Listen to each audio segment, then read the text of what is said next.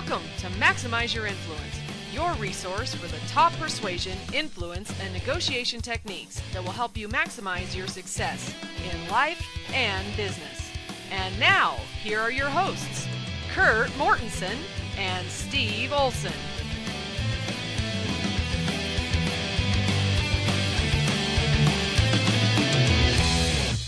Welcome to episode 158 of Maximize Your Influence. I am Steve Olson and I have Kurt Mortensen here with me. We want to remind everybody before we get into the show to go ahead and follow us on Twitter at Influence Max or like us on Facebook. We have a page there where we release some cool stuff that will supplement you in your persuasion journey, becoming a better closer, a better influencer, a better person, or a better pickup artist, whatever it is you're in this for.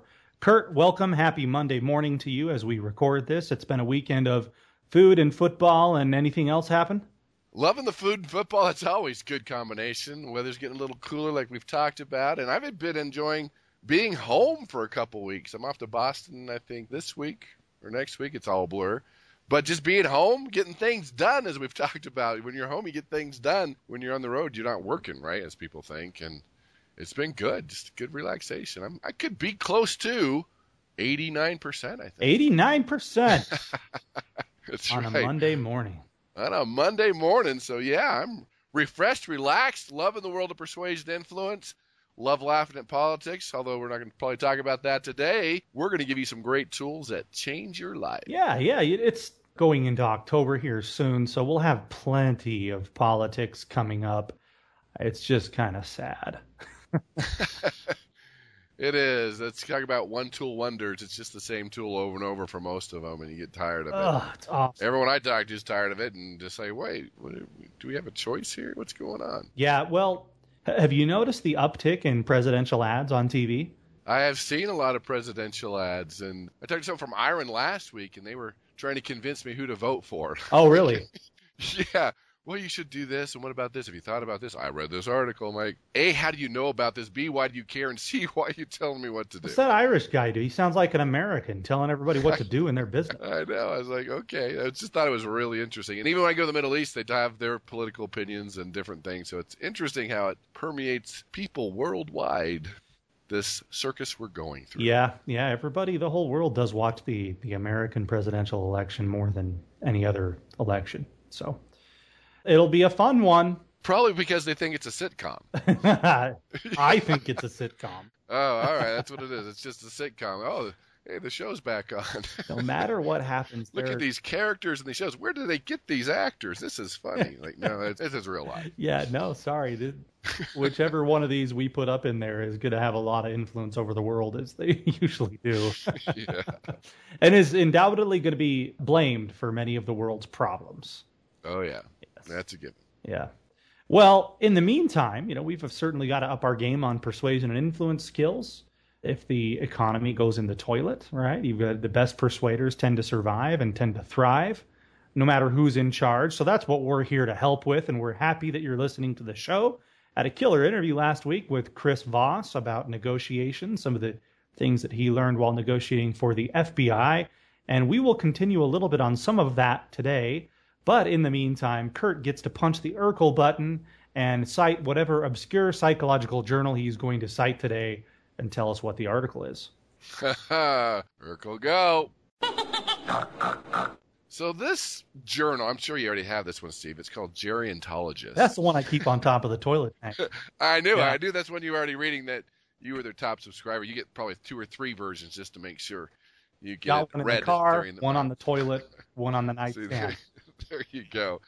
Well, they did a study together with Georgia State University talking about how self initiated laughter can make you feel better. And we just had a show recently on humor and laughter, and there's a definite correlation between that and being able to persuade somebody. But they're like, hey, no, there's some health issues here. Not only does it put someone in a better mood, there's it affects our health. And they quoted American physician and philosopher William James, who said, We don't laugh because we're happy. We're happy because we laugh. And I thought that was a great quote.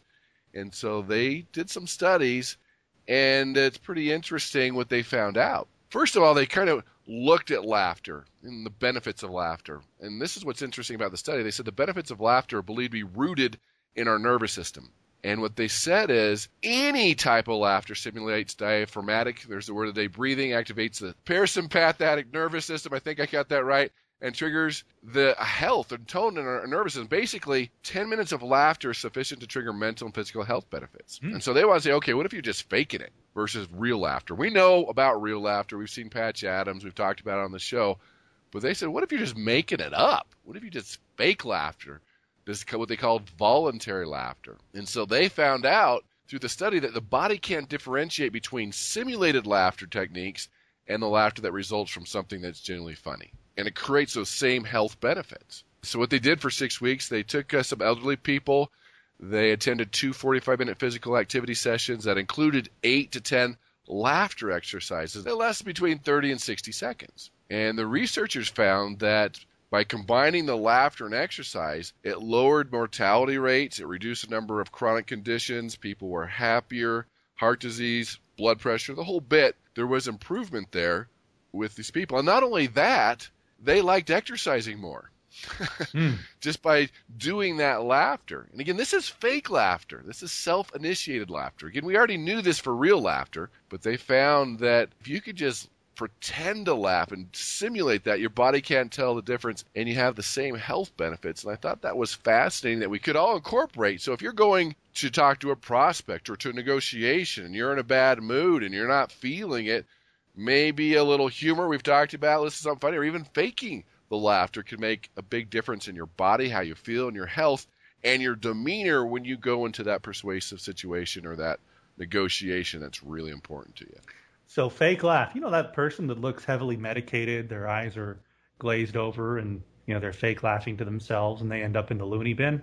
Um, don't take it that far. Doesn't hurt to find something to laugh at. Yeah, if you get locked up, give us a call. We'll do our best to get you out. Yeah.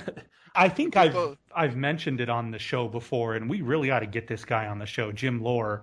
And the book he wrote, The Power of Full Engagement, he analyzed professional athletes who have to perform at a very, very high level and found that even dur- with somebody who, say, during a competitive tennis match, they were able to completely disengage from the process and think about something else or do something else. And and he really found that athletes or business people have about a two hour length of time where they can perform at a high level and then they need to disengage, even if it's for five to ten minutes, go on a walk, do something that they love. And I really like what he talks about. And actually every day I take five to ten minutes have a snack. There's a funny show on Netflix I like to watch for a few minutes. It makes me laugh. It makes me happy. Remember, life is supposed to be fun and we're supposed to enjoy it instead of always be pursuing, pursuing, working on a goal. Uh, you know, you got to take time to enjoy now. So I certainly think that study has merit to it, right? We've got to take time to do that and remember why we're alive. You got to enjoy this. And you also think you're getting away with it for being in a bad mood, putting in that fake smile, not being happy on the inside and trying to persuade somebody. They sense it. That's a subconscious trigger, and so that makes a big difference, not only in you and how you feel and your health and your happiness, but your ability to be a power persuader. Yeah, don't worry, be happy. There we go. That's all you need. My wife and I went to a rock concert over the weekend. And y- you would appreciate this at the risk of offending some ears, which we've done on the show before. This genre is uh, frequently called on the street butt rock, right? At the big hair. so That's what, that's a new one for I me. All never heard right. it called butt rock. Well, No, I haven't. That's a new one. yeah, it's the big hair rock. So REO Speedwagon and Def Leppard were in town. and uh, we went and rocked out and it was really fun and i i told my wife and she was laughing at me i said you know we got i really like doing fun things she's like oh do you wow you like doing fun things i playfully said to her shut up you know what i'm talking about yeah. we need to take more time to go have fun and do these things and if you're having to resort to fake laughter maybe you ought to just get more of the real stuff profound advice on the show That's right. yes And be careful if you're doing it in your car that nobody's watching you because they might call the cops. that's what, that's the first image I had. That that glazed over person laughing that goes on a chainsaw rampage later, you know, because they're just crazy. a little that evil laugh that people have. yeah, yeah, that evil, nervous, like I'm gonna snap any second, and nobody knows what's gonna happen. Well, let's get back into the main portion of the show today. Thank you for the obscure article, one of the more obscure journals that you've ever referenced. We ought to keep a running top ten list. By the way, I don't know how we haven't seen that window Keep- of the strangest journals journals out Yeah, there. yeah. Yeah. We already keep track of what countries we've offended. Can you think of a country we haven't offended? Oh, I'm sure we could come up with it. How about the island of Grenada? No, I think you have. I think you make fun of a cruise there, and you got Okay. it's the only thing they ever Uh. St. Lucia. Let's see. We have to go to the small islands. Well, I don't think we got the place. Brazil. Have we got to Brazil yet? Well, I think I think I've said some offensive things to Brazilians. You make fun of how they handled the Olympics. That's probably where we would have got Brazil. Olympics and uh, their pure honesty, which Yeah, how they treat people is always yeah you're really fat. Yeah, exactly. Yeah. The ugly one. My my wife, the ugly one. like you're not supposed to say that, but they do. I've heard them say that. I'm like, okay, you don't try that. In this I appreciate the efficiency, though. It's right. It's like, yeah, you're fatter than last time. You're like, thank you for that. Well, you don't know you're fatter. Why does that offend you? Well, I spent some time in the Caribbean, and I'm six feet four inches tall, which is considered to be tall uh, in most places. I was walking around with a guy for a while that was six foot seven, and so I was promptly identified as the little one. Hey, you're the little guy. I'm like, I'm about a foot and a half taller than you, and I'm the little guy. anyway, yeah, they were just working on your self-esteem. yeah, well, they're good at that. So we'll have to think of a country to offend because uh, you know St. Lucia we both actually love. I don't know that there's anything bad to say. It's true. It's a nice place. Yeah. Well, okay. So last week we had Chris Voss on the show, and we have talked about this concept a lot. You and I have been tossing around the idea of getting into it a little bit more, and I think that Chris gave us the window here to do it. I fall into this trap, and I know that most persuaders do, which is I need to persuade somebody to do something. Let me think of all the purely logical reasons as to why my idea is good or why it's better than what this person is already doing. I'll lay out a logical case and I will win. And once you have done that a few times, you realize that that doesn't work, right? You're not writing in an academic journal that somebody's going to cite and then keep on their toilet for a podcast reference. Okay. This is an emotional game, and Chris pointed that out. I got his book, been going through it a little bit, and he told a pretty interesting story about going and persuading some Harvard negotiation professors who had taken that completely 100% logical approach. And when he brought the emotional component into it, it blew their minds. They thought it was wrong at first. And he said, Well, I put this into practice every day with people. People are emotional. And that's what you have to do. And so we feel like that that's been uh, missing a little bit here on the show and in general as to our negotiation strategy and how emotion comes into play, both for us and both for the people that we're negotiating about. So, Kurt, what are a couple of things that listeners should keep in mind as they negotiate when it pertains to emotion?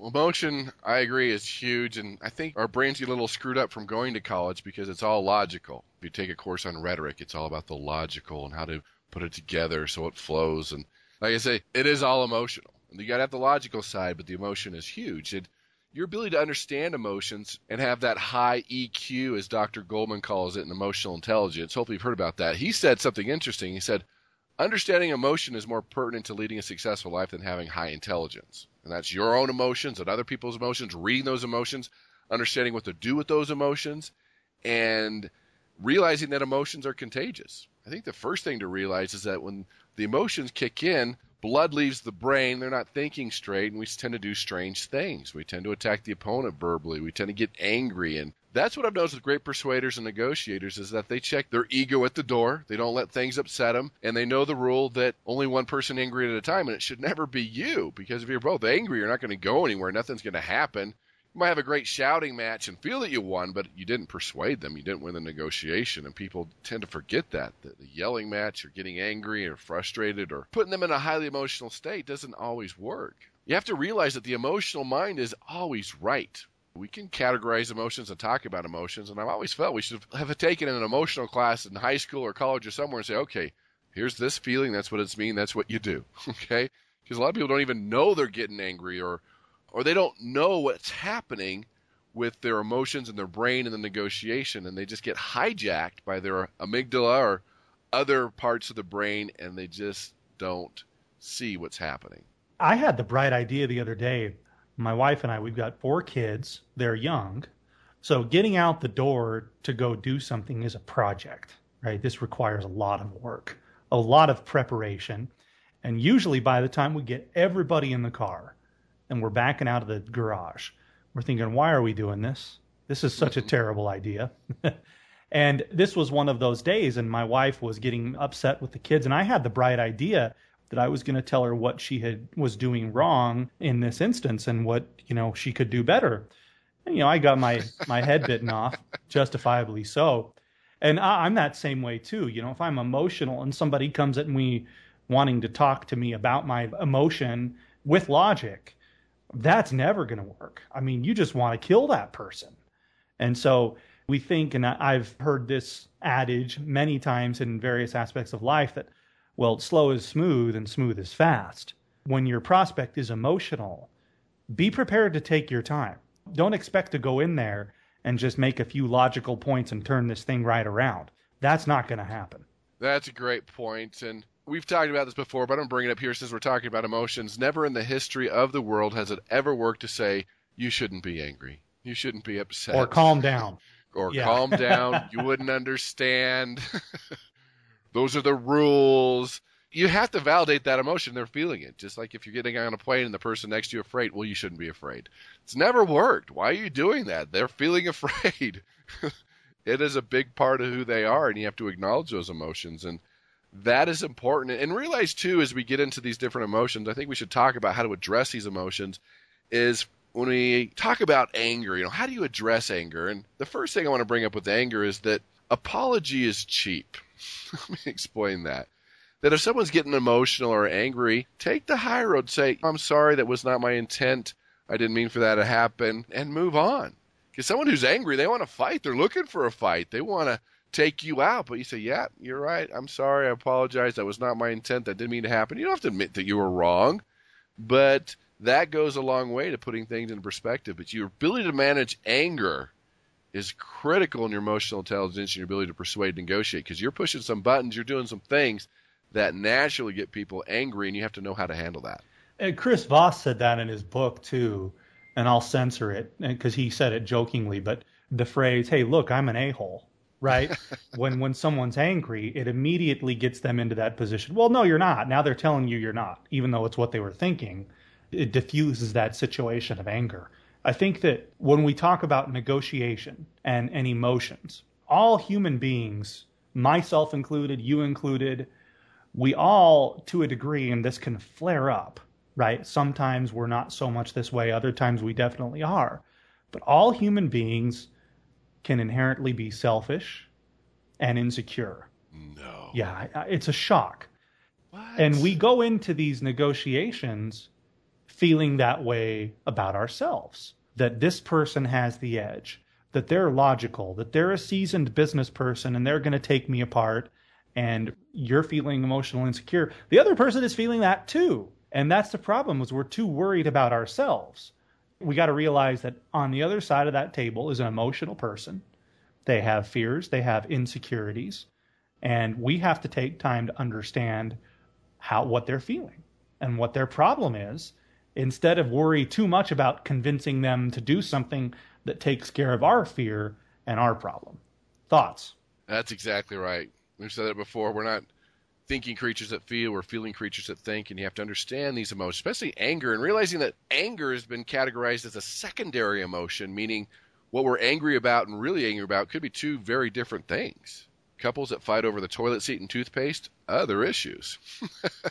right? Or this student I have in my university class had a black eye. I said, What happened? You know, my roommate hit me. I'm like, Why? He says, I was eating my cereal too loud okay other issues and so when they're getting angry at you there could be other issues other things happening don't take it personally apology is cheap and you've got to get the blood back in their brain and there's a couple ways you can do that now if it's just a little anger you can start asking questions and lead them down the path to get a little blood back in their brain you can find a common enemy if it's something out there that they're mad about, yeah, government, yeah, economy, yeah, taxes, yeah, that other company, yeah, you did get screwed hey, let's go, crank it up. Let's common enemy and go after it. Now, you don't want to make sure that it's you or your company, obviously. You don't want that to be the common enemy. But if you can find a common enemy, yeah, let's go at it. Let's crank it up and diffuse it. That can work out really well. you might want to take a break, change venue, go for lunch, go out for a walk in the sunshine, fresh air. Just any type of change of venue could work really well too. Just again, take a deep breath, get the blood back in the brain. When we feel anger, there's that physiological response where the blood leaves the brain, the face actually turns red sometimes or even pale because it's fight or flight. It's just a natural response. There's nothing you can do about it. It automatically happens. And the last one I'd add to is maybe some type of distraction. I remember I was called up to go monitor a negotiation. I got there on time, but the other people were already there. They're upstairs yelling and arguing and fighting. They didn't even see me come in. They didn't hear me. They didn't acknowledge me. And I got up there and I noticed on the top of the stairs was a box of packing peanuts. And so I kicked it down the stairs. Ta-dunk, ta-dunk. right? Peanuts everywhere, box going down. I'm the stupid one. They're looking at me. They're looking in the box. They're looking at me, looking in the box. The box is rolling down the stairs. Peanuts everywhere.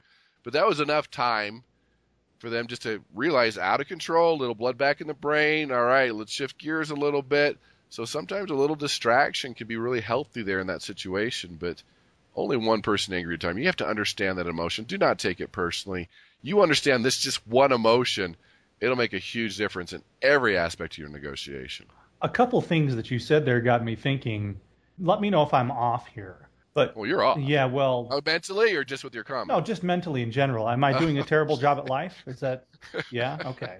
okay. All right. Move on. Daniel Goldman, who wrote Emotional Intelligence, spends a fair amount of time talking about the amygdala, that little peanut-shaped piece of the brain that assesses threats and it releases a bunch of chemicals as soon as somebody uh, feels threatened. And when the amygdala gets fired up, you're not going to logically have a conversation with anybody. And so you walked into that situation. But I seem to remember him saying that on average it takes at least 20 minutes for all those chemicals that amygdala injects into the brain to start to wear off. Does that sound familiar or did I make that up? It sounds familiar. It's not instant. It is a process. It's not, hey, let me tell you a joke. Okay, you're all better. Let's move on. It is a process. That's why if you can just take a break or do some other things and, and realize it's going to take a little time for them to get back in gear. And you can see it in their face and what they're saying and how they're acting. But don't expect a one minute solution here. Make 10, 15, 20 minutes, whatever it takes to get them back on track. Then you can continue the negotiation because if they're not thinking straight, a clever phrase, a close, a, a logical appeal statistic is not going to help you out. Slow is smooth and smooth is fast. Exactly. Have you ever been in the position, I, I get in this one a lot, where your company screwed up and somebody, even though it was not their fault at all, just needs to take the heat. somebody has just got to take it because this is not going to get solved until somebody does. Absolutely. And it's refreshing to people say, well, yeah, I screwed up. We blew it. Sorry. Let's make it right. They're like, yes, you did. like, yeah, we did. We're going to make it right, though. and this is how we're going to do it. it can be very refreshing. Because there's an interesting Chinese proverb that says that the man that strikes first admits his ideas have given yeah, out. Yeah. That's one of my favorites because – they don't know what to do. They've come to negotiation. They didn't prepare. They had one solution. It didn't work out. You didn't accept it. Now what? Blood leaves the brain. Their expectations are not met. Unmet expectations turn to frustrations. That frustration can quickly turn to anger. I mean, that's how the emotional cycle works because they didn't have other solutions. They couldn't make the pipe bigger. They didn't see any other win win. They didn't prepare. And now you're stuck holding the bag because you did prepare, but now you know what's going on. It's going to help you with the negotiation. So I think the main takeaway here is anytime you go into a negotiation, instead of spending all this time on you know when they offer this i'm going to offer that what are all the logical points? I mean that's not a. Uh, I don't want to say it's a waste of time to think about those things but it is a waste of time to lead with those things. And it's kind of along the lines of the late stephen r. Covey who says seek first to understand. I think the best use of time for a negotiation is to go in there and try to understand the emotion behind what the other person is doing and why they want what they want. Would you agree? Yeah and you could ask the right questions. It might seem logical, but if you could take the time to, okay, what is the motion behind this logic? What's really happening here? Why are they feeling this? Then you're more equipped to understand that emotion, deal with that emotion throughout the negotiation, and make sure that it doesn't get hijacked. Yeah, and it's an art. You've got to get good at it because old school negotiators are trained don't show your emotions. Mm. Right? So exactly right. That's the big fight here. Get somebody to play the cards and show the emotions. All right, great, Kurt. Well, let's cue up the ninja. All right. Go Ninja Go. So I actually was right in the middle of this one. And a couple of years ago, I was feeling like I was missing things hearing. I, I was, you know, Do I have a bunch of wax in my ears? What's going on here? And I went in and got tested, and I actually had some hearing loss. It was in the spectrum of human speech, so it was a bad place to have hearing loss. I could hear loud or like deep noises and high pitched noises just fine. But I was starting to miss a few things, and the audiologist told me, well, at some point you're going to need to do something about that, but you're probably not far enough. It's going to be a minor hassle at this point. Fast forward a few years. I still feel like it's there. It's, you know, kind of annoying, but I'm getting through life okay. It's when somebody's walking away from me talking, that's when I'm saying, what? You know, I really miss that stuff. You kind of forget how much you rely on lip reading, and people who have hearing loss uh, do rely on lip reading more than they usually think. I went and saw another specialist. And I am not here to talk about the scientific merits of what he said. I'm just talking about the persuasion side of it. But he took me through a, a masterfully crafted presentation based on emotion and scarcity and the fear of loss, literally, right? And gave me this presentation showing pictures um, that microscopes had taken of the, co- the cochlea, the inner ear, and how when sound travels through the cochlea, there are these little fibers that trigger nerve responses to the brain, and that people who experience hearing loss start to get some of those little fibers breaking off or deteriorating. And so it becomes harder for the brain to pick up sounds that those particular fibers are assigned to. In my case, human speech, mostly around consonants in the middle of words. So, what did he tell me? He showed me a study that some scientists had done that those fibers actually, if they're stimulated by a hearing aid, can still pick up that sound and they can still be okay. And if you don't get a hearing aid, the brain, being the efficient organ that it is, begins pruning those connections. It says, hey, we're not using this. We don't need this. Let's cut it. And you never get it back again. It's gone forever your hearing loss is accelerated, and it actually uh, hurts your brain. It makes you a little dumber because it just stops processing things in that range, and you lose some of your brain power. well, sign me up, right? Uh, like I said, whether that's the pure scientific side of it or not, I don't know. But I definitely signed up, and I, I don't use hearing aids all the time, but I use them for meetings and a few things where I need to re- be really on my game.